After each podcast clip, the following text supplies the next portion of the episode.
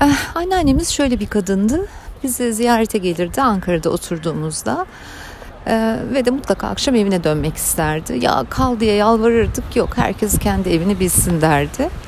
Sonra onun bu herhalde genetik olarak alışkanlığı bize de geçmiş olsa gerek ki ben de hep evime dönmeyi çok severim. Fakat hayat öyle geçmiyor artık bana. Ben sürekli arkadaşlarım evinde kala kala İstanbul'a geliyorum. Şimdi İstanbul'a geldim. Hatta burada bile kendi evime geçmedim.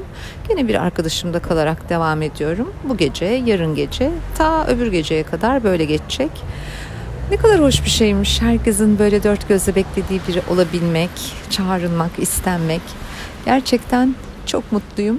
İstanbul'da hava şahane. Tatlı bir soğuk ama kar kalkmış. İşte böyle. Görüşmek üzere.